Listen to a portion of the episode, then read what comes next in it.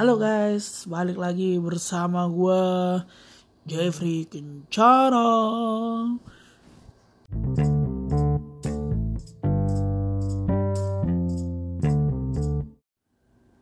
okay guys, kali ini gue mau bahas tentang apa ya? Mungkin ada yang bilang generasi breadwinners atau generasi sandwich.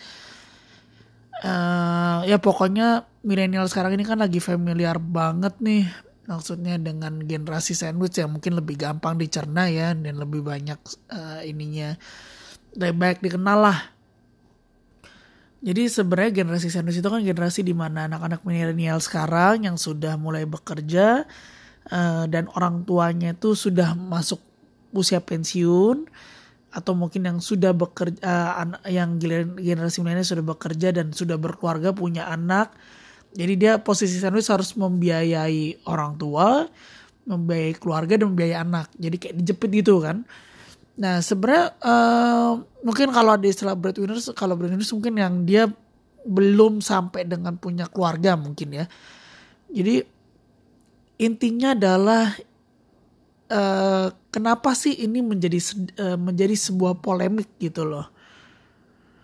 Itu maksudnya kok tiba-tiba ngebahas, karena ternyata uh, permasalahan ini menjadi suatu acuan atau suatu uh, trigger uh, permasalahan mental gitu loh, mental healthy. Jadi kayak sebenarnya secara tidak langsung generasi-generasi milenial mengalami situasi tersebut, itu banyak yang mengalami tekanan mental, dan sebenarnya ini sedikit tabu untuk bukan tabu ya, maksudnya sedikit sensitif dibicarakan, karena pasti nanti akan ada ada pendapat A, pendapat B, pendapat C, pendapat D ya, banyak lah pasti muncul pendapat-pendapat lain yang mungkin juga kontra. Jadi uh, beberapa saat yang lalu gue kayak baca story uh, bukan story Twitter, yang gue gak mau samain, intinya adalah dia bercerita bahwa dia anak laki, uh, terus jadi kakaknya itu adalah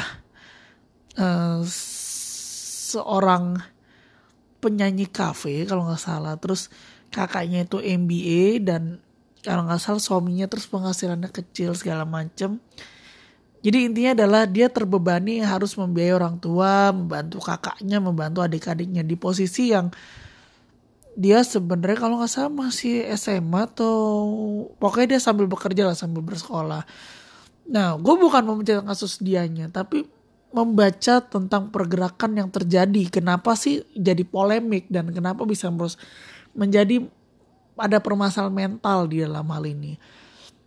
Jadi problemnya gini, kita harus harus uh, harus bagi dulu bahwa orang tua ketika mempunyai anak, dia mempunyai kewajiban untuk menyekolahkan, menghidupi anak-anaknya, menafkahi keluarganya lah, ya kan?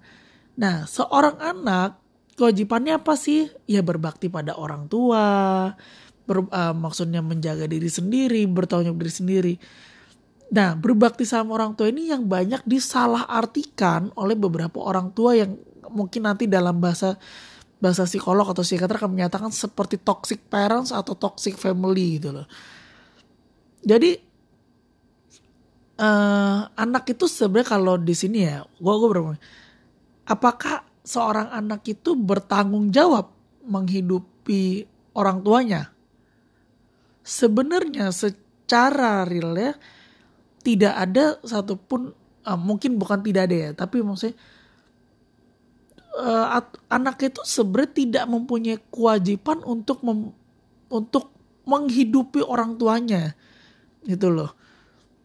Apalagi kalau dia sudah berkeluarga. Tapi karena kita ini kan budaya yang uh, budaya ketimuran ya, maksudnya Indonesia ini. Jadi kayak kenapa sih anak masih membiayai orang tua? Karena itu adalah bentuk rasa terima kasih seorang anak, bentuk eh, anak mau membalas budi atas kebaikan orang tua telah membesarkan segala macam, supaya maksudnya eh, ya inilah eh, dengan dengan istilah kalau dibilang tidak mau disebut anak durhaka, ingin menjadi anak yang berguna bagi orang tua. Tidak salah gitu loh, tidak salah. Nah posisi salahnya apa sih ketika orang tua menjadikan bahwa anak harus berbakti kepada orang tua dan si orang tua ini adalah membebankan seluruh kewajiban dan tanggung jawabnya sebagai orang tua kepada si anak. Ingat, ini yang salahnya di situ. Kayak contohnya banyak kasus kan eh, harus menghidupi adik, maksudnya kayak satu keluarga mungkin secara ekonomi orang tuanya pas-pasan atau mungkin ya entahlah gimana ceritanya. Lalu si uh, apa namanya, jadi orang tua ini sudah membiayai kakaknya yang anak paling tua sampai lulus, dan adik-adiknya orang tua minta anak uh, kakaknya yang membiayai adik-adiknya. Salah nggak? Salah, karena sebenarnya adik-adiknya itu adalah kewajiban orang tuanya. Itu tanggung jawab orang tuanya. Nah si kakak ini, si anak paling besar ini berkewajiban nggak membantu adik-adiknya? Sebenarnya bukan istilah itu kewajiban dia, tapi dia harus mempunyai rasa bahwa eh orang tua gue kayaknya kondisinya berat nih, gue sudah bekerja ya, gue mau bantu. Sejauh mana sih bantunya? Ya semampunya dia, jangan juga memaksakan kehendaknya gitu loh. Nah kesalahan di sini yang banyak terjadi adalah orang tua langsung kayak ngejelas, eh lu biayain adik lu ya, soalnya gue udah gak sanggup. Nah itu seakan-akan kayak lu udah gue kuliahin, udah gue sekolahin, lu udah kerja, nah sekarang tuh adik-adik lu tuh tanggung jawab lu, bukan tanggung jawab gue. Nah itu yang salah. Dan ternyata situasi seperti itulah yang membuat si kakak ini menjadi tertekan. Dan sebenarnya kalau memang dalam kondisi yang tanda kutip adalah orang tua sudah memang tidak mempunyai kemampuan finansial yang cukup, dan memang maksudnya si anak ini juga belum mampu, at least si adik-adik ini mungkin cobalah mencari cara supaya bisa paling nggak meringankan beban orang tua dan kakaknya. Gimana sih ya, paling enggak dengan mencari, misalnya eh gue mau kerja deh, misalnya yang sambilan aja, yang paling gue bisa dapet uang jajan gitu loh. Jadi paling kan lumayan meringankan kan gitu. Nah ternyata problem-problem inilah yang membuat si toxic family, toxic parents ini membuat banyak generasi milenial yang sekarang merasa tertekan. Tidak sedikit yang mau bunuh diri, dan tidak sedikit juga akhirnya secara karirnya hancur atau secara uh, jodoh tidak ketemu, karena biasanya pasangannya tidak mau tuh kayak apa-apa mesti biayain keluarganya. Dan nah disinilah letak bahwa uh, sebagai orang tua gue nggak gue nggak mau yang kayak istilahnya yang lalu Twitter bilang kayak kalau nggak mampu punya anak tiga ngapain bikin anak sampai tiga, bukan yang kayak gitu. Tapi sebagai orang tua, kalau Tuhan menitipkan anak berapapun jumlahnya, ya itu adalah kewajiban kalian, itu adalah tanggung jawab kalian gitu loh. Jangan bebankan kewajiban dan tanggung jawab kalian kepada si anak yang paling tua yang mungkin kalian paling persiapkan. Biarkan kalau si anak ini mau membantu, ya itu biarkan dia membantu. Karena maksudnya adalah ya dia tidak punya kewajiban secara langsung gitu loh. Kewajiban itu kan hanya dibikin oleh kita-kita yang para tetangga lah, netizen lah gitu kan. Tanpa kita tahu mungkin kayak dia gaji juga baru berapa sih, fresh grade, kayak dia juga nabung gak bisa akhirnya, dan kasihan ke depannya. Dan yang bahayanya adalah ketika si orang tua membebankan semua ke si anak yang paling tua, anak yang sudah bekerja ini, lalu seluruh rumahnya adalah bertumpu pada anak ini, dan ini menjadi sebuah malapetaka baru. Someday ketika si anak ini tahu-tahu marah atau tahu-tahu terjadi sesuatu pada dia, dan intinya adalah tidak ada lagi biaya atau tidak lagi dia mau bantu keluarganya, yang terjadi adalah ya hancur, keluarga itu akan hancur. Dan gue rasa kasus-kasus seperti ini sudah banyak terjadi. Nah kasus toxic family itu gak hanya dari pihak orang tua, juga baik dari pihak saudara-saudara, maksudnya dalam sini saudara kandung, kakak beradiknya. Jadi misalnya kakaknya udah susah payah kerja biayain adiknya, eh adiknya ternyata malah menggunakan uang dengan tidak bijak, malah dipakai buat foya-foya, maksudnya untuk hal-hal yang tidak penting lah istilahnya. Dan kalau generasi sekarang biasanya ya dia terbebani, uh, orang tuanya sudah tidak bekerja, jadi dia mungkin merasa bertanggung jawab, harus eh gue harus hidupin orang tua gue, harus hidupin keluarga. Nah di sini peran orang tua adalah anak itu memang, kalau kalian merasa anak punya tanggung jawab untuk berbakti pada orang tua, punya kewajiban itu. Tapi anak tidak punya kewajiban untuk memberikan yang seperti yang kalian mau.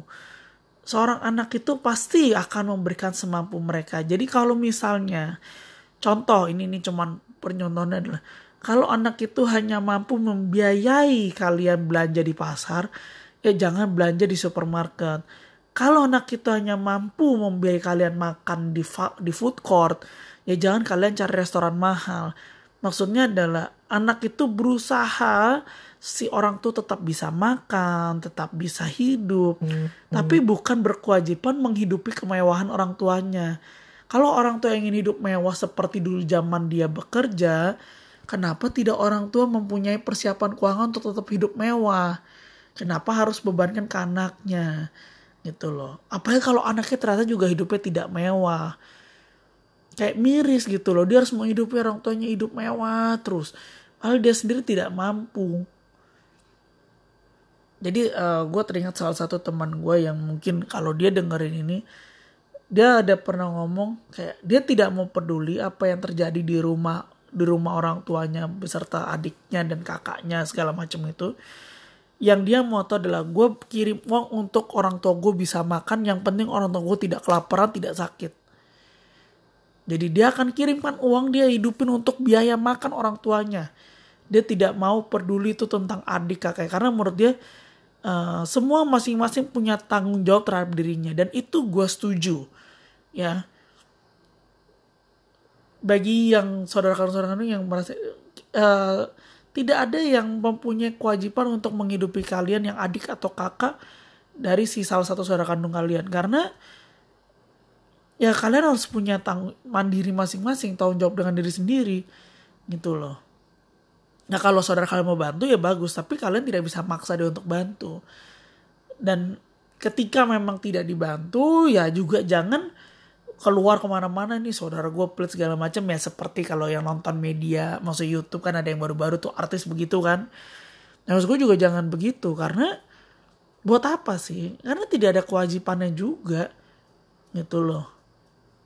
Jadi supaya mendengarkan ini, supaya tahu bahwa generasi sandwich atau yang orang mungkin bilang breadwinners atau ya intinya adalah yang di generasi kejepit-kejepit ini ini sangat riskan untuk terkena serangan permasalahan mental dan sangat berbahaya kalau mereka seseorang yang sangat-sangat introvert atau sangat-sangat tidak bisa cerita ke orang lain, dan itu sangat bahaya ya. Jadi kalau memang kita melihat di sekitar kita ada yang demikian, palingnya kita bantu supaya dia mengeluarkan isi hatinya atau apa.